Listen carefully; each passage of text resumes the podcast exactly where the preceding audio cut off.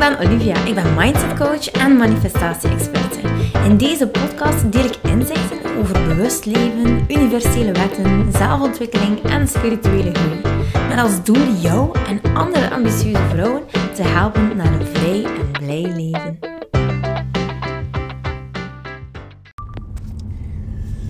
Ah, it's a new day!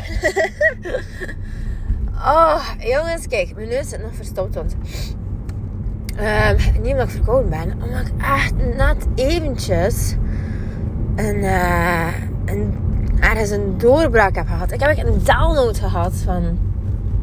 Oh, ik gebruik dat woord echt totaal niet graag. Een inzicht, laten we zeggen. Uh, eigenlijk is dat gewoon een gedachte of een emotie die in opkomt. Een idee, een soort van... Wow, oké. En ik heb het er eigenlijk al een hele tijd geleden over gehad. Over hoe jouw innerlijke kind oh, eigenlijk echt kan gigantisch schreeuwen.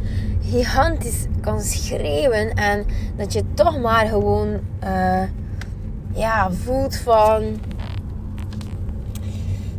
Ik kan het niet aankijken of ik wil het niet aankijken. En um, dat het eigenlijk gewoon aan je voorbij gaat. Wat dat super, super menselijk is. Um, in feite is het eigenlijk allemaal zo begonnen. Dat ik voel soms dat als ik als er iets misloopt of uh, er loopt iets niet zoals gepland, ik heb altijd high hopes. en uh, bijvoorbeeld nu is er eigenlijk zoiets dat uh, misloopt met mijn advertenties. En ik moet eerlijk zeggen dat ik ken daar echt de basics van. Ik kan helemaal een advertentie opzetten, maar ik kan, ik, ik kan er moeilijk mijn tijd in investeren om ja, echt te gaan zien van oké, uh, hoe gaat dat, hoe loopt dat, hoeveel kost dat? Um, ik heb ook geen zin om dat te interpreteren. Nu liep er eigenlijk iets mis.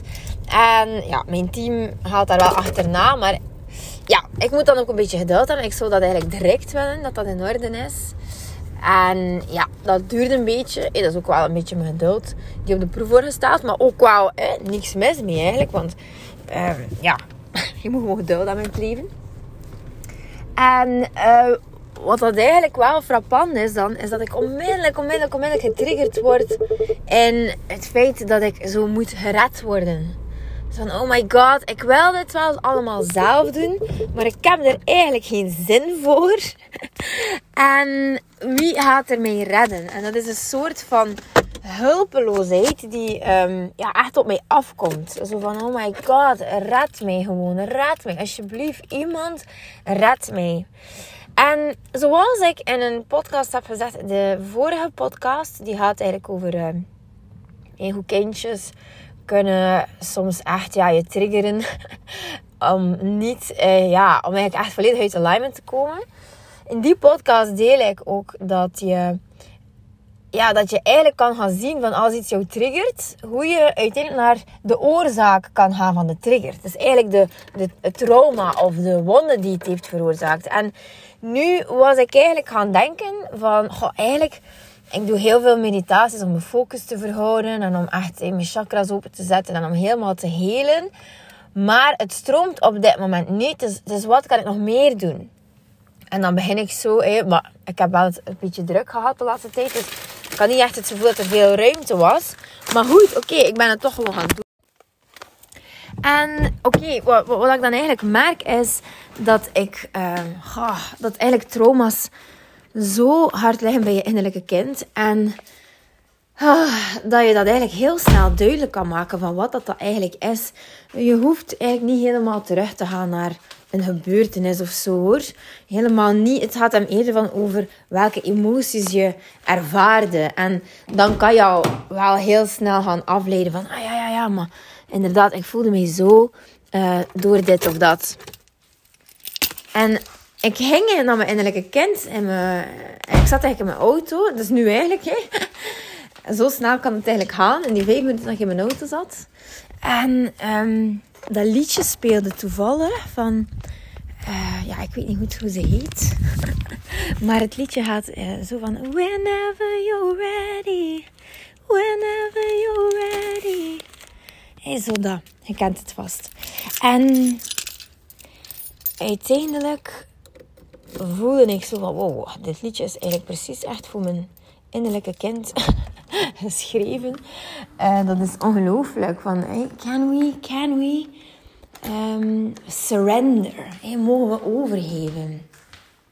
En um, daar komt ook in dat liedje van... Uh, I just want you back. Dat. En ik had zoiets van... Oh, wow. Dit is echt een hele mooie les. Want als ik, uh, ik voelde echt zo mijn innerlijke kind helemaal schreeuwen. Uh, helemaal, uh, heel, heel, heel veel verdriet. En dat komt eigenlijk doordat ik mij altijd al een buitenbeentje heb gevoeld. Maar ik denk dat dat iedereen wel is die zich gewoon anders kan voelen. Gewoon echt voelen van ik hoor hier echt niet op deze planeet. Niemand is zoals mij. Ik vind me gelijken niet. Niemand begrijpt mij. En ah, wanneer ga ik eens uh, gezien worden? Ik wil gezien worden. Niet in de zin van, oh, ik wil aandacht of zo. Nee, ik wil dat mensen me zien zoals ik echt ben. Zo diep van binnen. En dat is natuurlijk een gigantische wonder van vroeger. Hè, toen ik uh, gepest werd op school dat. En, toen iedereen mij zag als eh, het kind met gigantisch veel uh, streken en idiotijn was, terwijl ik dat echt gewoon helemaal niet was. Ik was het tegenovergestelde. Maar ik was gewoon heel stil en heel timide en heel uh, teruggetrokken. En ja, ik, blijkbaar is dat een beetje de eerste indruk dat mensen dan van mij eh, krijgen. Heb ik dan achteraf ook gehoord van vriendinnen die, die ik nu nog steeds rond me heb. En oh, het is echt zo'n schreeuw van, hey, zie mij een keer zoals ik ben. Zie mij in mijn waarde. Oordeel niet. En oh, hoe kan ik mijn plekje in de wereld eigenlijk uh, gaan vinden? En dat heeft eigenlijk niks te maken met hoe ik nu in de wereld sta. Want ik heb wel mijn plekje gevonden. Maar het is wel nog altijd iets die kan getriggerd worden bij mij als ik voel van Oh, het is veel allemaal. Dat dit nog misloopt erbij. Hoe kan ik dit aanpakken? Ik wil het aanpakken, maar eigenlijk wil ik gewoon gered worden. Wie gaat er mij redden? Um, en een beetje de eenzaamheid ook in het ondernemerschap. Daarom heb ik ook die membership opgericht. Omdat ondernemen is super eenzaam. Want niemand doet het op jouw manier. Niemand kan eigenlijk zeggen, want het is goed of fout. Uh, niemand. En eigenlijk is dat in het dagelijks leven ook zo. Niemand kan dat zeggen omdat ze jou niet zien. En toch hunkeren we ontzettend naar bevestiging, naar liefde, naar eigenlijk aanvaard worden in de samenleving. Echt aanvaard worden bij onze medemensen. En dat is iets ja, dat bij mij ook wel iets is van um, waar ik me ergens heb van losgemaakt. Van oké, ik hoef niet eh, bij de samenleving te horen. Ik voel ook niet echt dat ik bij de samenleving hoor. Er is een, een band, er is een verbinding. Maar ik kan, niet, ik kan niet heel snel loskoppelen. En in feite ben ik daar nu ook een beetje om aan het rouwen. Zo. Dat dat eigenlijk nodig is. Want ik vind dat eigenlijk wel... Ja, ik vind dat eigenlijk echt wel triest. En uh, kijk, ik word er alweer emotioneel van. Ik vind dat het trieste dat dat eigenlijk nodig is om, om jezelf te kunnen zijn. Om volledig um, ja, jezelf te kunnen zijn. En, en gewoon uh, gezien te worden voor wie je bent. En niet meer mee te doen, niet meer een rol te spelen. Niet meer dingen doen voor een ander om iets terug te krijgen. En nu zeg ik ook, ja, het, jammer dat dat nodig is. Misschien is dat ook helemaal niet nodig. Maar op dit moment voelt dat wel een beetje voor mij dat ik dat aan het doen ben. En ik zeg niet dat dat goed of fout is, maar het slaat ook allemaal terug op mijn band met mijn vader, waar ik een podcast heb over opgenomen. over hoe corona ervoor gezorgd heeft dat, dat ik toch... Um, ja, dat, anders, dat mensen mij anders zijn gaan zien. Dat, dat de, de band toch niet zo uh, misschien stabiel was als dat we denken.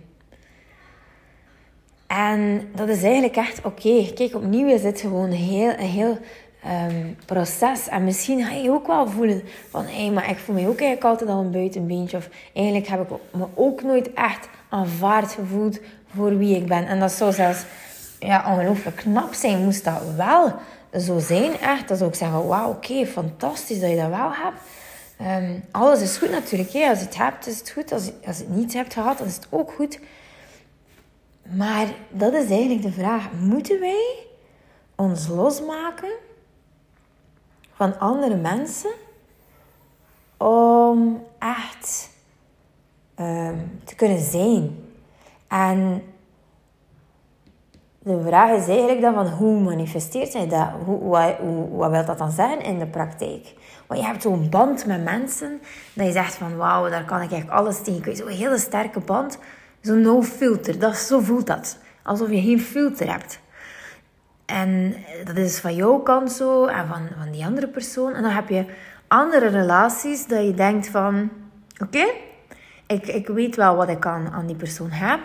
En toch is het anders. Er is wel een bepaalde filter. Uh, of er is een, een, soort van deeltje die er mag zijn en een deeltje die er niet mag zijn. Zo voelt het. Maar in principe is het zo dat alles er mag zijn.